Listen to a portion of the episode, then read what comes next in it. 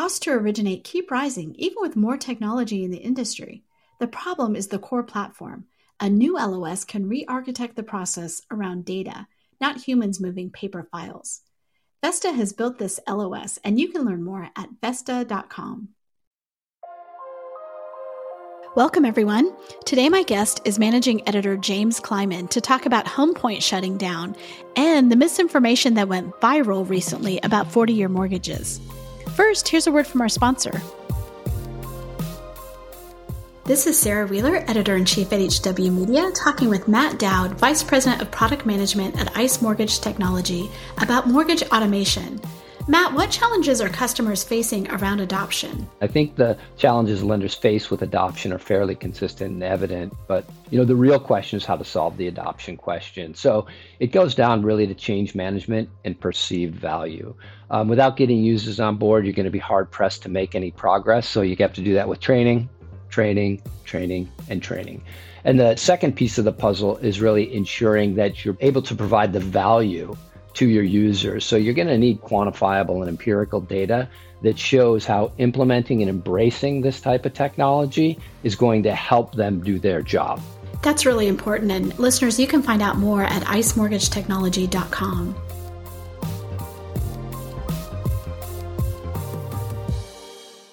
James, welcome back to the podcast. Hey, good to be back, Sarah. Great to have you on. I want to jump right in because we have so many things to talk about. Let's start off with HomePoint. So last last week we had some big news on HomePoint. What happened? Yeah, well, a number of different things happened.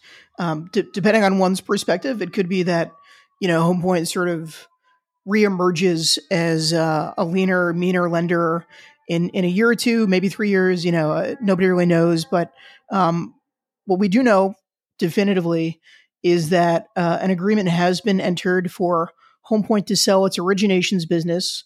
Remember, they're only in the wholesale channel at this stage. Um, to a company I'd never heard of until the day I wrote the story up, uh, and, this is on Friday, and it's called the Loan Store, and they're you know a shop based out of Arizona. They've been around for a couple years, but um, they don't do a lot of business. They are very under the radar, and um, you know it's it's going to be between 50 and 100 people from HomePoint's originations business joining the loan store. And, um, you know, they've already taken HomePoint's membership uh, at AIM, which is, of course, um, you know, one of the big broker advocacy trade groups. And it's going to be headed by Phil Shoemaker, who is the president of originations at HomePoint. You know, he's been around the industry for a long time. He was at Caliber before HomePoint, and and he's going to be really running the show. And um, you know, a, a lot of this really comes down to one.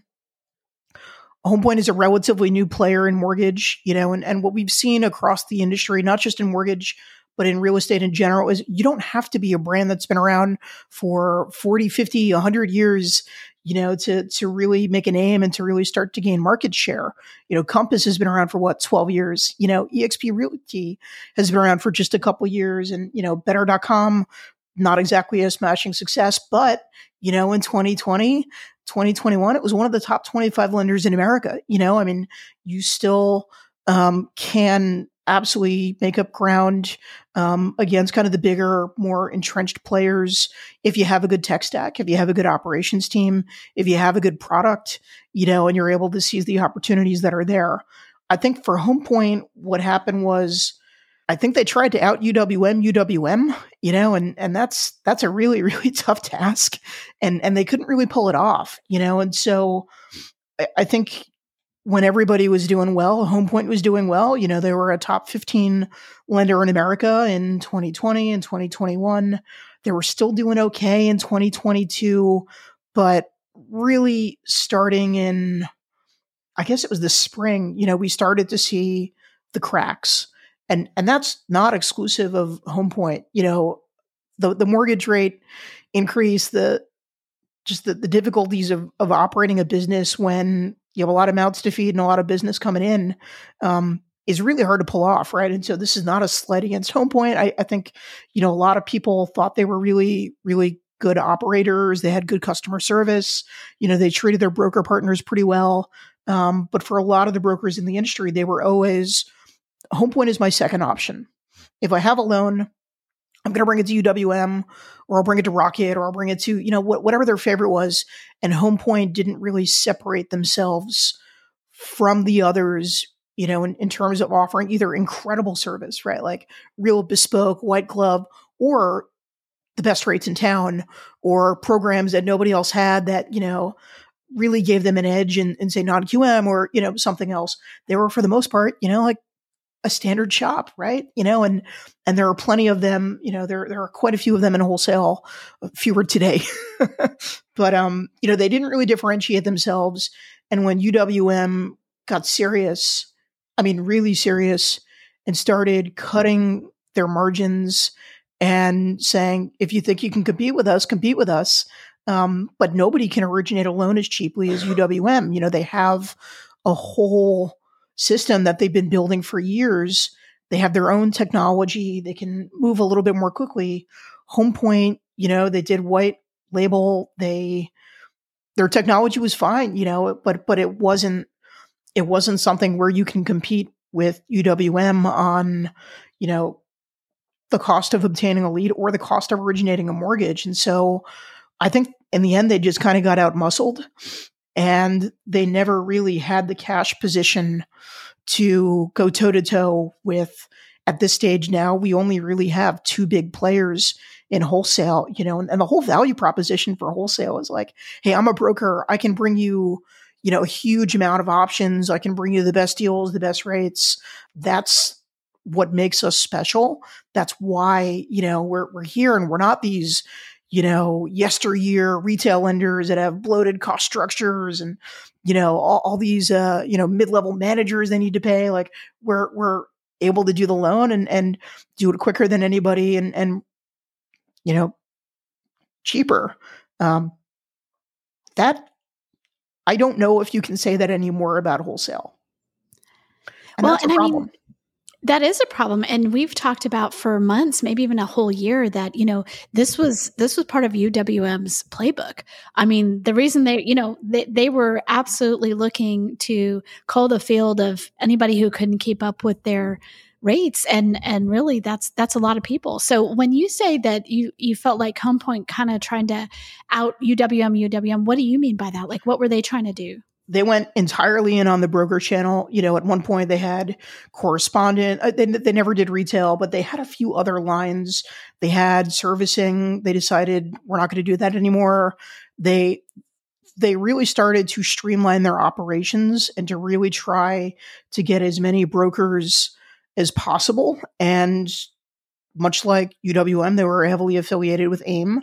They were very much in the we are we are your friend. We are your, um, you know, partner to the brokers, but the brokers can only send that one loan to one place, you know, and so in terms of the products, their products were not much different from UWM.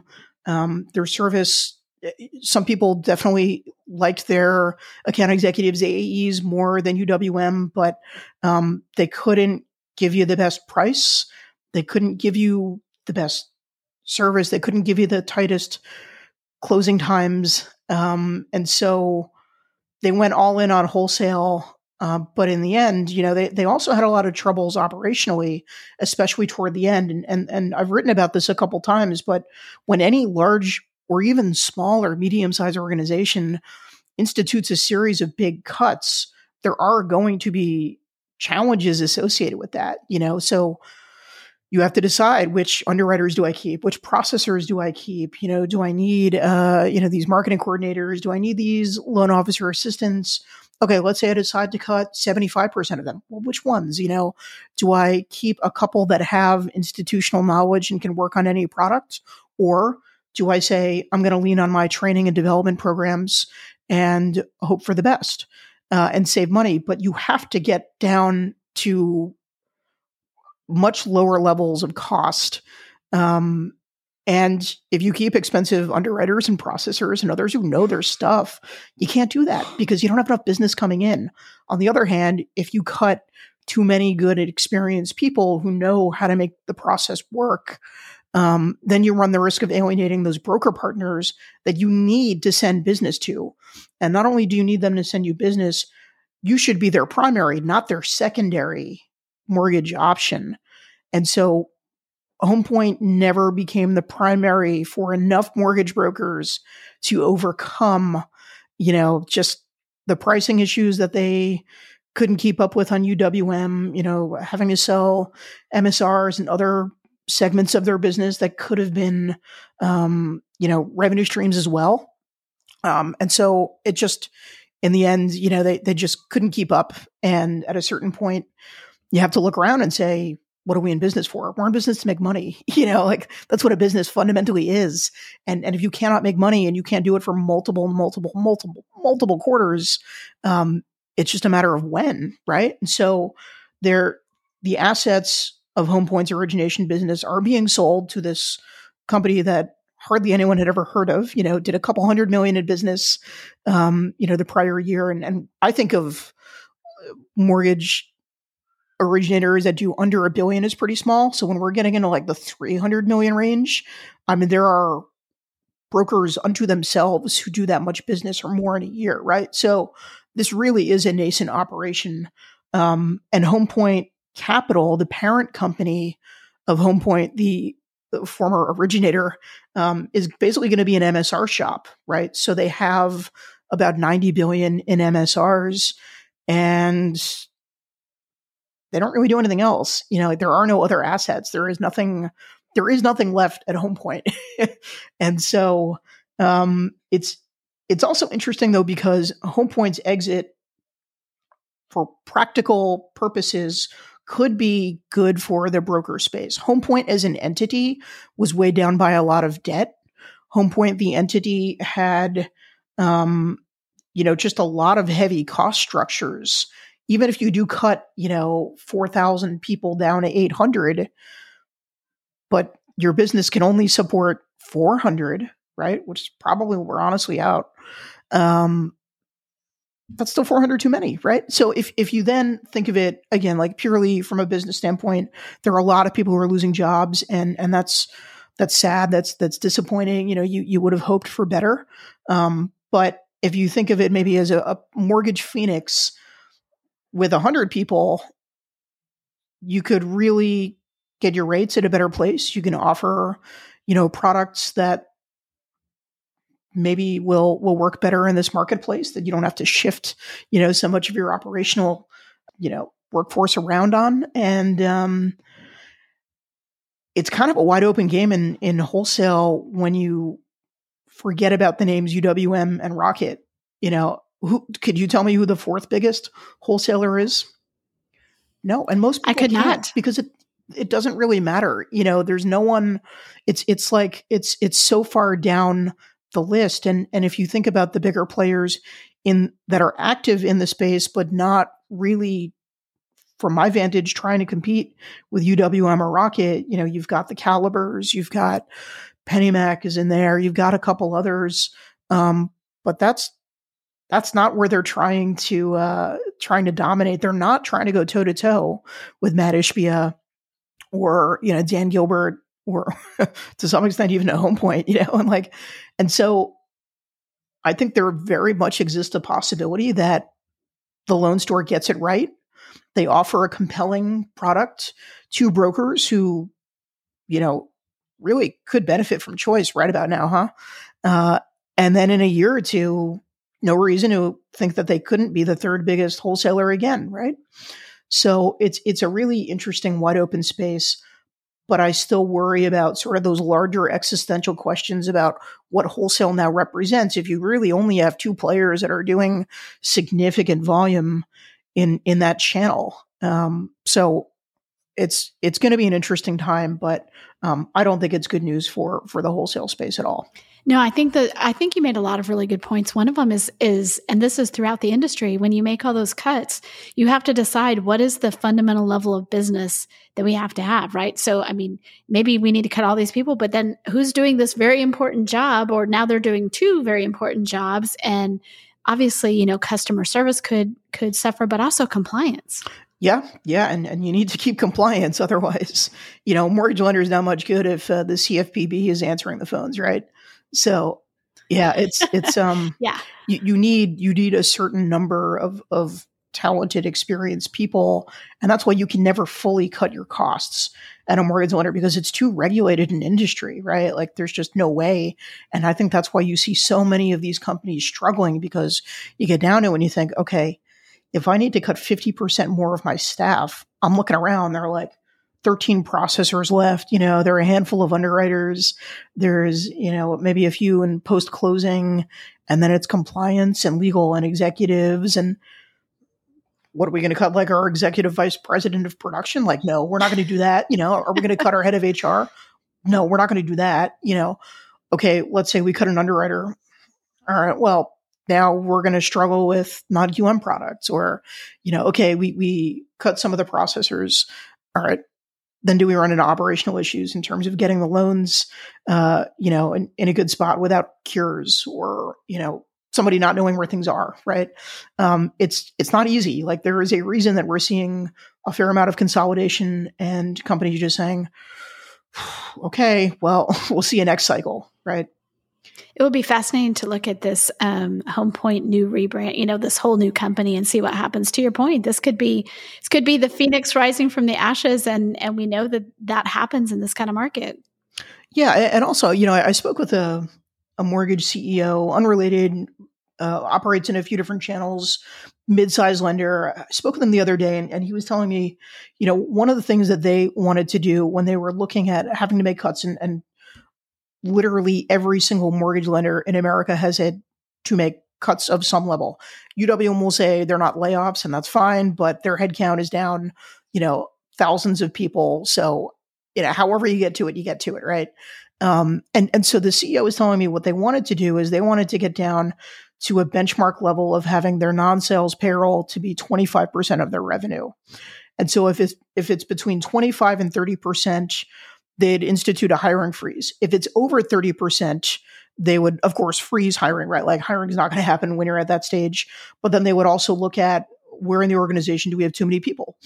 And then that kind of gave them an, an operating principle to figure out okay, how do we get much more efficient and how do we do so quickly? Because keep in mind, when you do have to offer severance and you have to make, you know, restructurings, um, it takes a couple quarters to really fully bake and, and you know for the costs to also start to level out a little bit. Like if if you decide to lay off 100 people tomorrow that's still going to show up in your books for the next two quarters.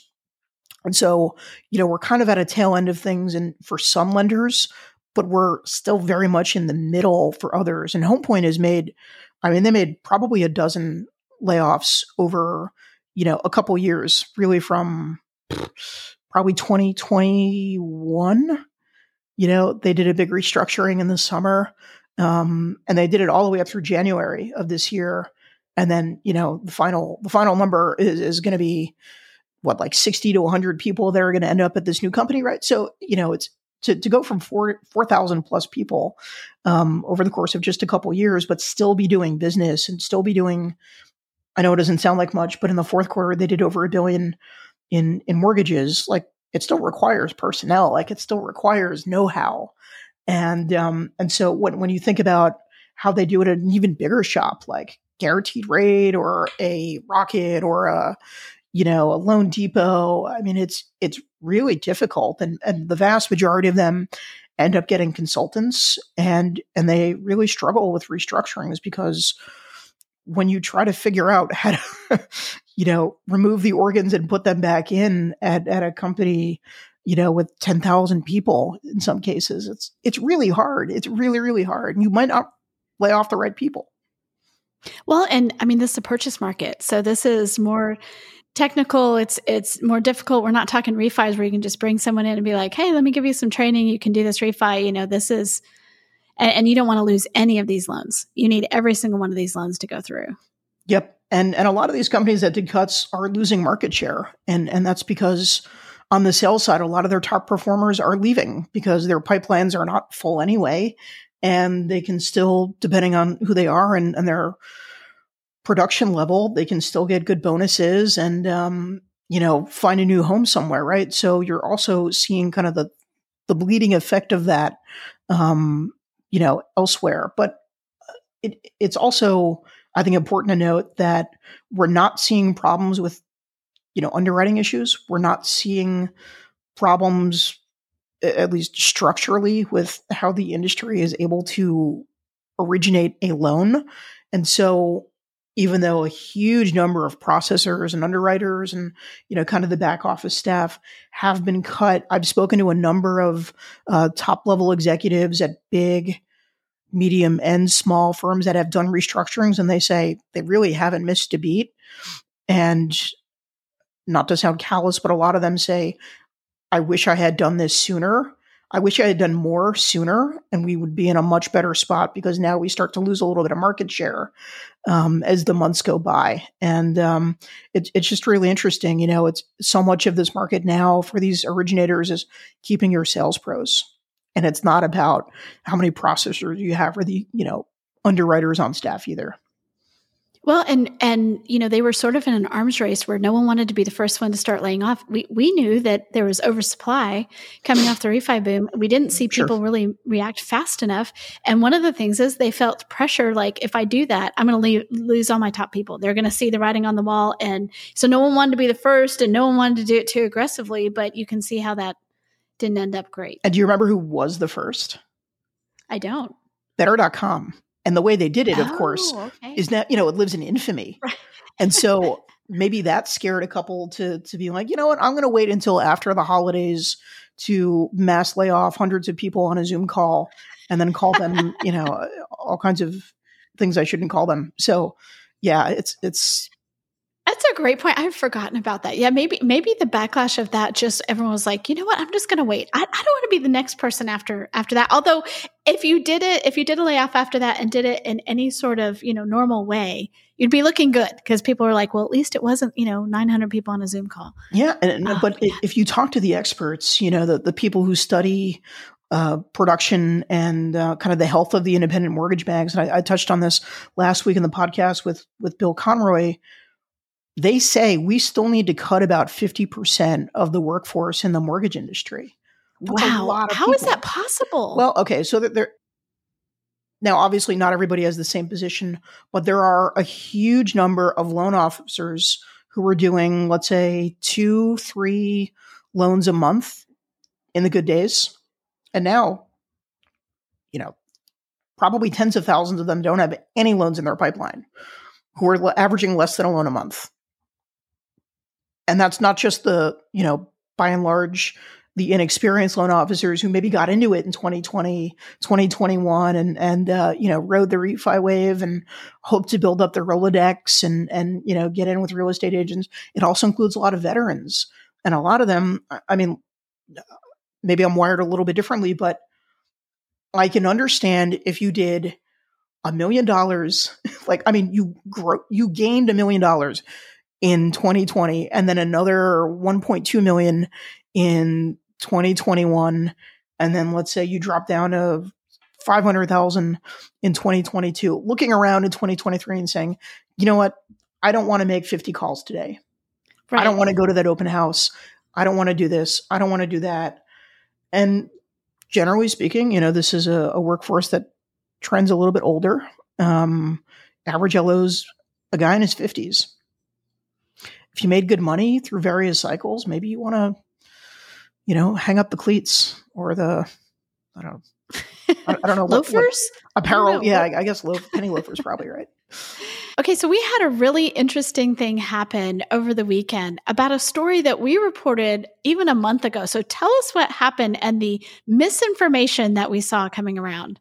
This one really annoys me uh, for a number of reasons. But okay, so last month, the FHA announced a final rule that allows mortgagees to increase the maximum FHA insured mortgage loan modification term from basically 30 years, right, 360 months to 480 months, 40 years following a default. And so that change is slated to go into effect on May 8th. We reported this correctly. A number of the industry trade publications reported this correctly. This is all related to the loss mitigation um, initiatives by the federal government, you know, and, and the FHA is not the only one. But for whatever reason, last week, I don't know if it was from local TV networks or if it started on the internet, um, but there is content that surfaces on TikTok, on Facebook, on Instagram, and other places saying that the FHA has just announced a new 40 year purchase mortgage program. And these influencers and other people start going on about, you know, all the benefits to stretching out the term, you know, lower monthly payments to whatever. And, and, you know, you see a lot of like hustle bros and, uh, you know, influencer types, um, talking about how, how, you know, big this could be. This is one of the biggest game changers in mortgage in the last decade. Um, the problem, it's, it's total crap. It's just, it's literally not true. This is purely a program for existing FHA borrowers who have declared default. Right. This is not a purchase mortgage program.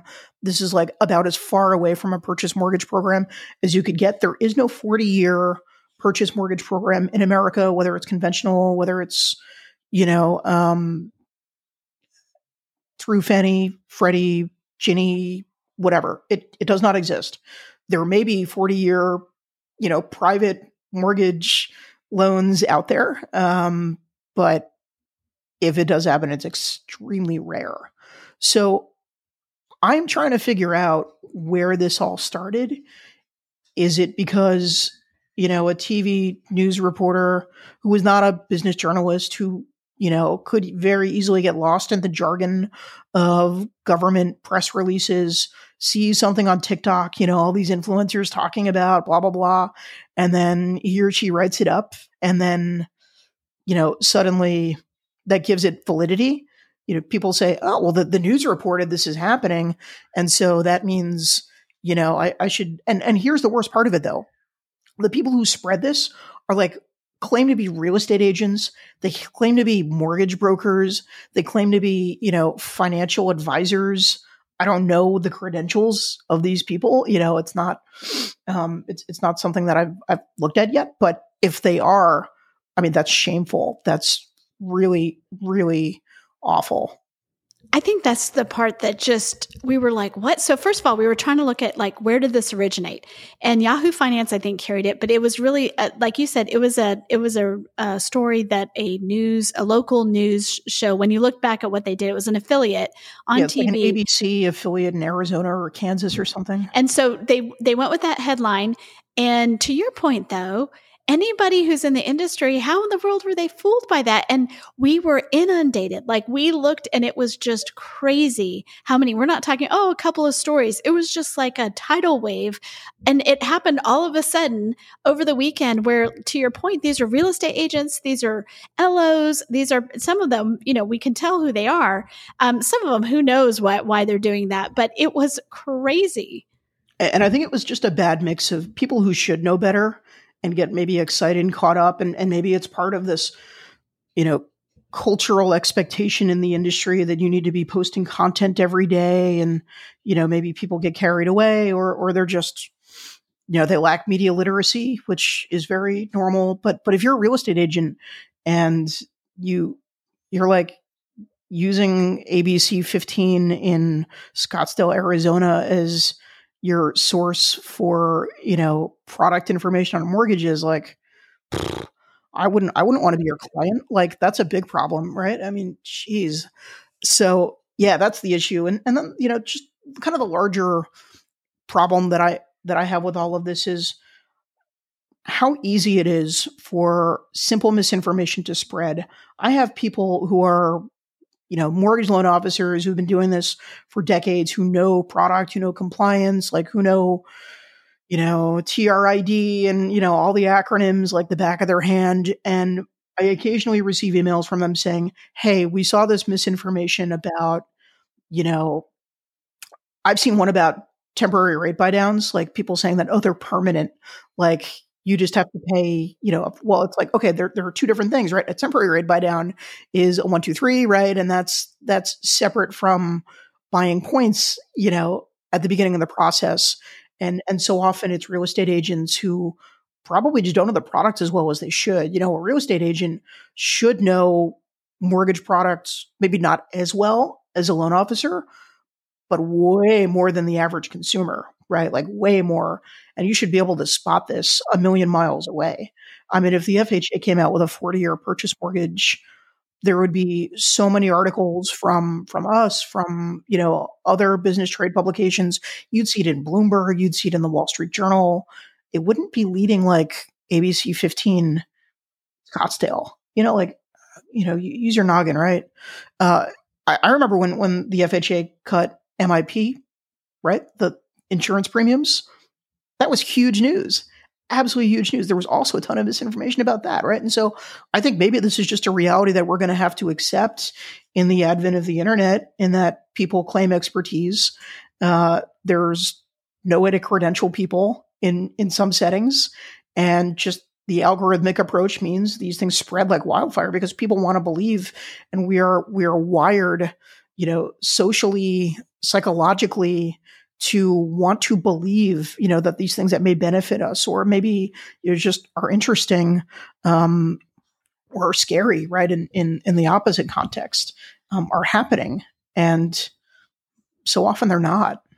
So, the takeaway here is that our audience should be reading you and your newsroom and Housing Wire, Real Trends, Reverse Mortgage Daily, because we hire credentialed journalists. These are people who, um, you know, come from great programs and they're accountable for what they write. So that that's our takeaway. I know it is sort of self-serving, but also it was so crazy to see that this weekend and think about all the people who were like, this is great. And I mean, people were so excited. You, you also had some people who were like, wait, there shouldn't be a 40 year mortgage. Like that, that's a terrible idea, whatever. But most people, you know, it was something that they were latching onto because it was like, this is the way we get millennials into homes. This, this is the way first time home buyers can afford this market. So it was just sad to see like all that misinformation going around. So thank you, James, for what you guys do. And thanks for being on today. Cool. Thanks for having me, Sarah.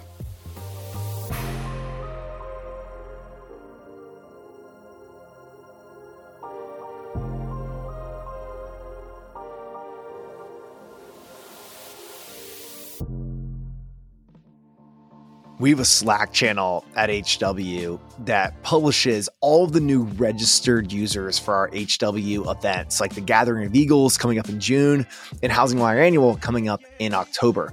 I was just scrolling through the Gathering of Eagles feed on Slack, and wow, I am blown away with the quality of the attendees. Leaders from Keller Williams, Better Homes and Gardens, EXP, Compass, Hanna Holdings, Remax and Home Services, and incredible ecosystem partners like Zillow, Austin Board of Realtors, New Western Acquisitions, UWM, and Bright MLS, just to name a few.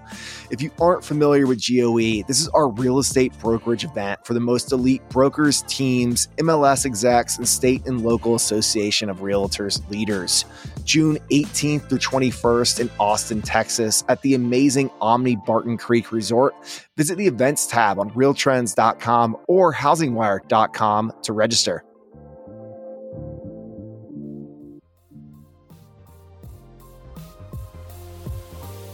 Thanks for listening to Housing Wire Daily. If you haven't already, we'd love for you to take a minute to rate the show or leave a comment. We'll see you back here on Monday for more news and insight.